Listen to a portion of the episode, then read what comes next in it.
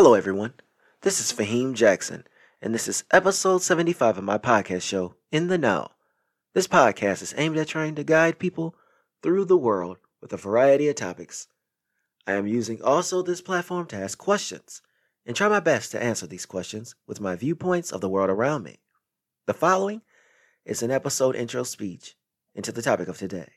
The introduction speech is regarding which religion could be right in their beliefs, part three, where we focus on Islam.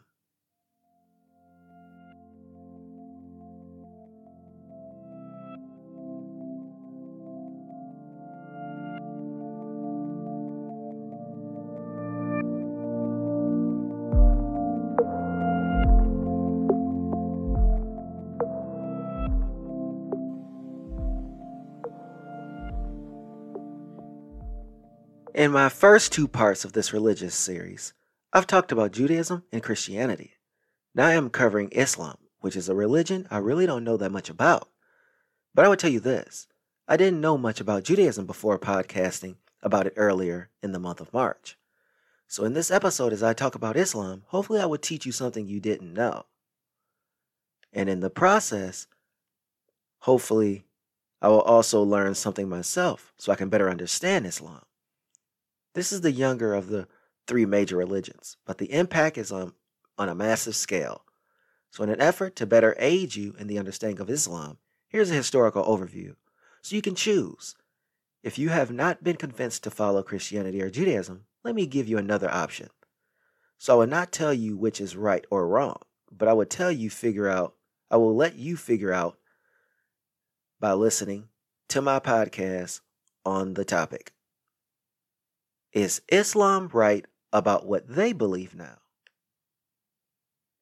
Saudi Arabia in pre Islam. Before Islam took off, there was a nomadic pastoralist tribe called the Bedouin, people around 700 CE.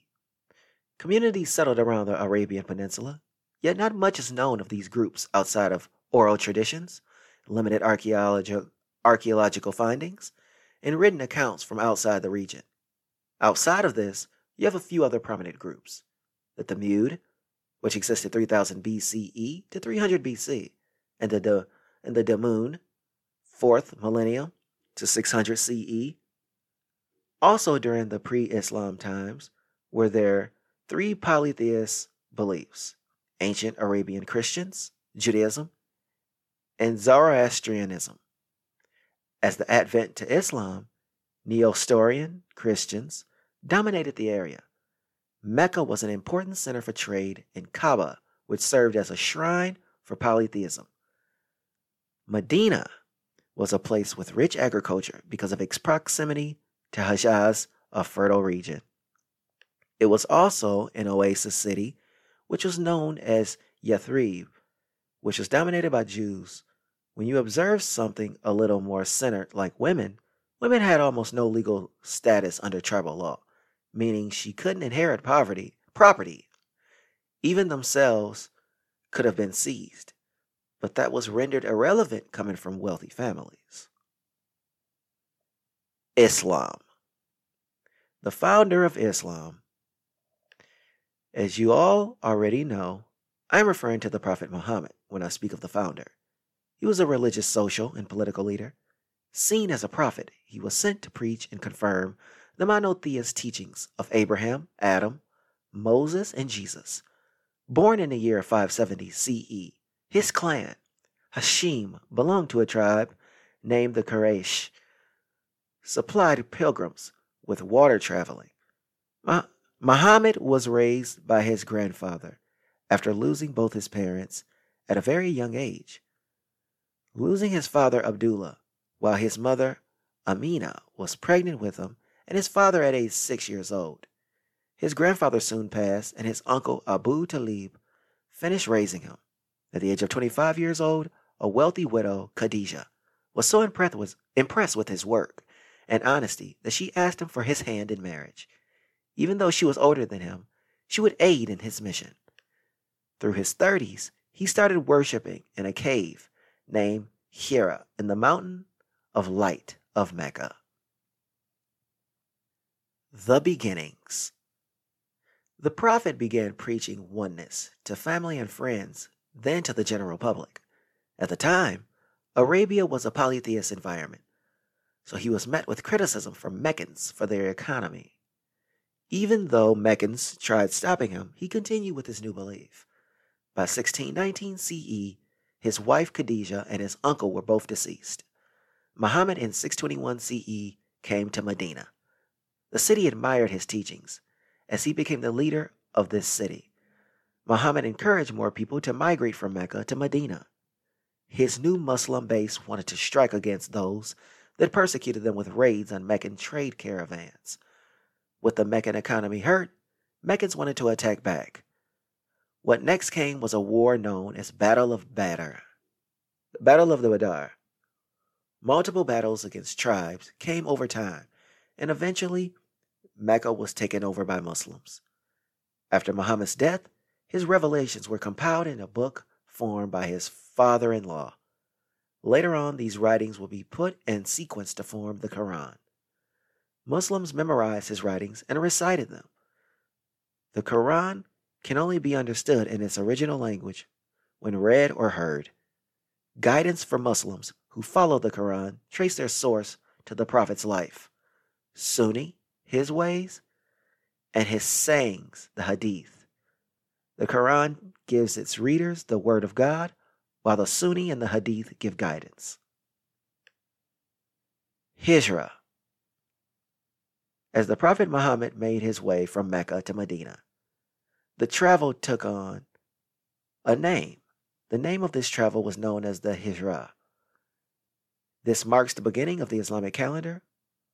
All of this was in the year 622, and Muhammad preached until his death in 632. Abu Bakr.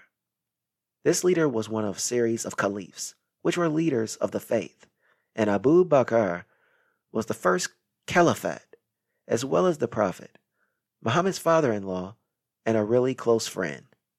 After his death, another father in law to Muhammad became the next leader, Caliph Umar. Caliphate System Umar, the second caliphate, was assassinated six years after he took post and was succeeded by Uthman, Muhammad's son in law.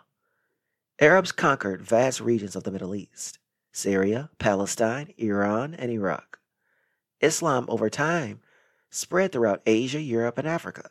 The Caliphate became the Ottoman Empire over centuries of rule from 1517 to 1917 as the Ottoman Empire was ended. Sunni and Shiite. After the death of the Prophet Muhammad, two sects of Islam emerged because there were debates over who would be the leader of the people. The difference between the two is that the first four caliphs are the true caliphs, which is the belief of the Sunni. Yet the Shiite believe that Ali and the descendants of him are the real successors of Muhammad. Even though the Sunni are 90% of the world, the Shiite have a considerable presence in Iraq, Iran, and Syria. Let's look at some other tribes. The Wahhabi. This group is a Sunni sect which comprises members of the Tamim tribe in Saudi Arabia. They tend to be quite strict, adopting the ways of Muhammad bin Abd Wahhab. The Alawite, they are a group that is prevalent in Syria, but they observe some Christian Zoroastrian holidays. The Nation of Islam, this is mostly African American Sunni group that started in the city of Detroit in the 1930s by Wallace Fard Muhammad. And there's the Kharijites. They broke off from the Shiite over leadership disagreements.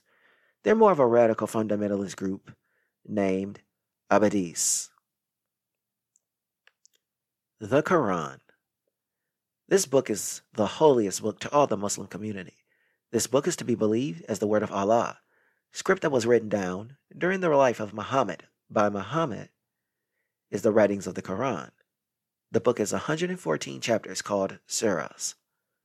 The book was originally written under the watchful eyes of Abu Bakr.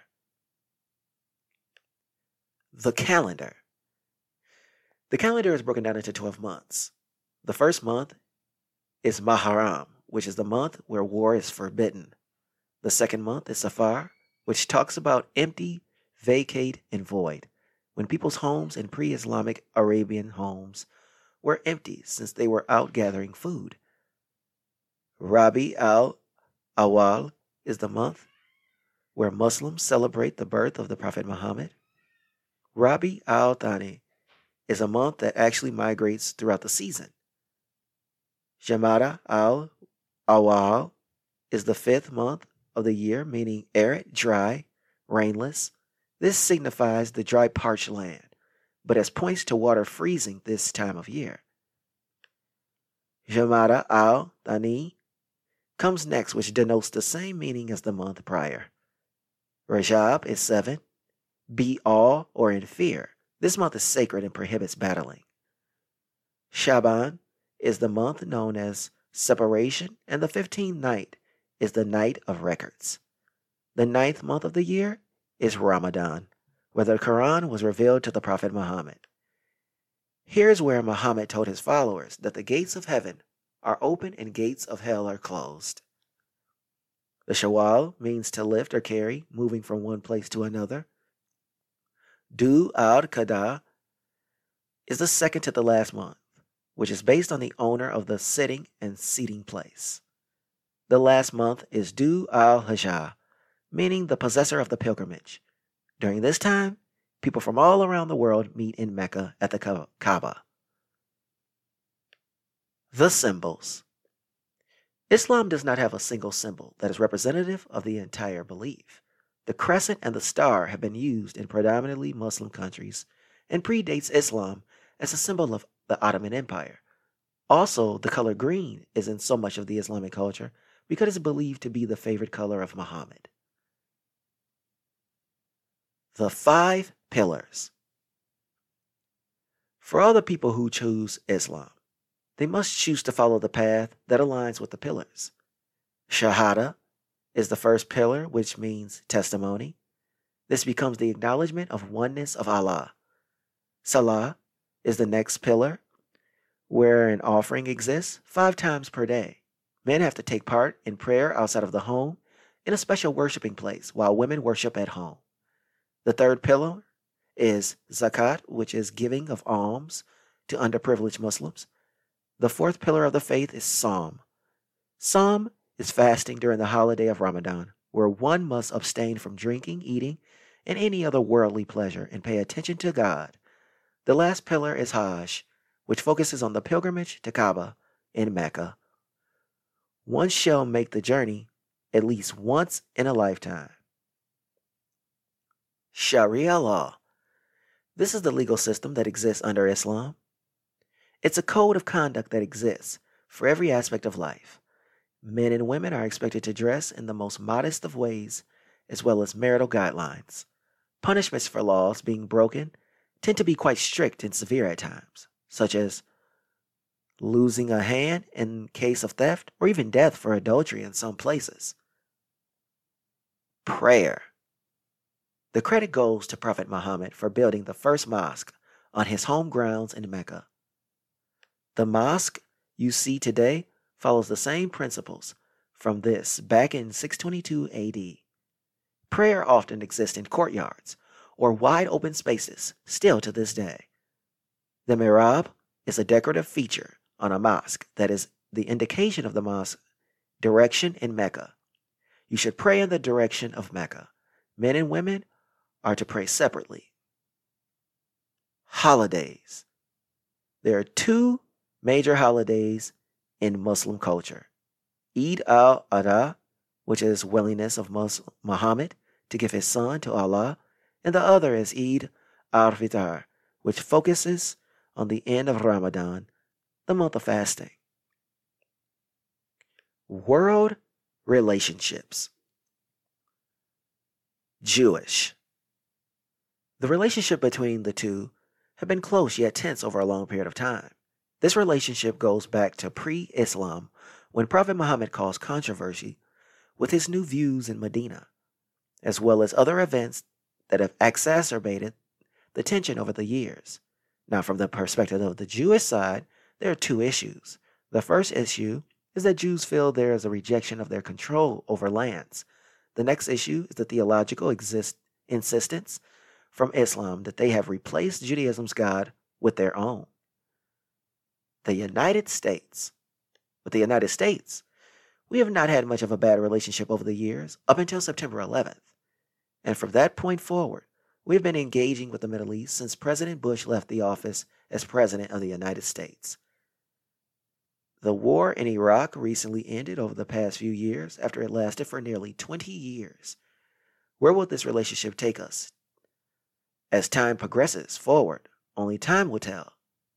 Since September 11th, there has not been any major events against the United States from outside. Europe. There are about 28 million Muslims throughout the European Union. Many of them have come from other countries seeking employment. Over time, they have been seen as a threat to the social fabric of the continent. Anti Muslim sentiments increased, even more due to terrorist attacks by small groups. European c- countries have worked to aid in matriculating Muslims into the current society. Yet, how do you promote a secular belief to a non secular group of people? But most of the Muslims that move to the continent are there to live permanently and want to coexist in peace. What if it all vanishes? A religion as big as this one that would take place if the belief system were to collapse? Well, for starters, you're talking about a billion people without a faith base. Most people who belong to Islam, Islamic faith, pray throughout the day. It keeps them strong mentally, and their strength carries them throughout the day. Now, does this mean that a billion people cease to exist because they don't have the strength to move forward if it weren't if it went away? Well, no. Because as with anything, enough time goes by where a generation knows nothing but this way of life. The relics would remain, a symbol of the religion, Yet there is still something so great about the idea of a group of people who are centered mentally, using their beliefs to eat a healthy diet and have consistent hygiene practices as well. End statement. While we have to understand the existence of God from the Islamic standpoint. As a young man growing up in a Christian church, I had a very limited understanding of Islam. Even though my name is Muslim itself, there was little I knew about the religion, and through making this episode, I learned more about Islam. You know, when I did my other episodes, I asked in the title, which religion is right in their beliefs? And the reason I said this is the same here. It is that in order for us to figure out what religion to follow, we have to ask which is right. From there, we say which is right for me. Islam is no different than any other religion and it was quite intriguing learning so much about the three major religions. Thank you for listening to In the Know, and I will be bringing you another episode regarding religion. The topic will be about asking the question what if religion is not fundamentalist as we think it is?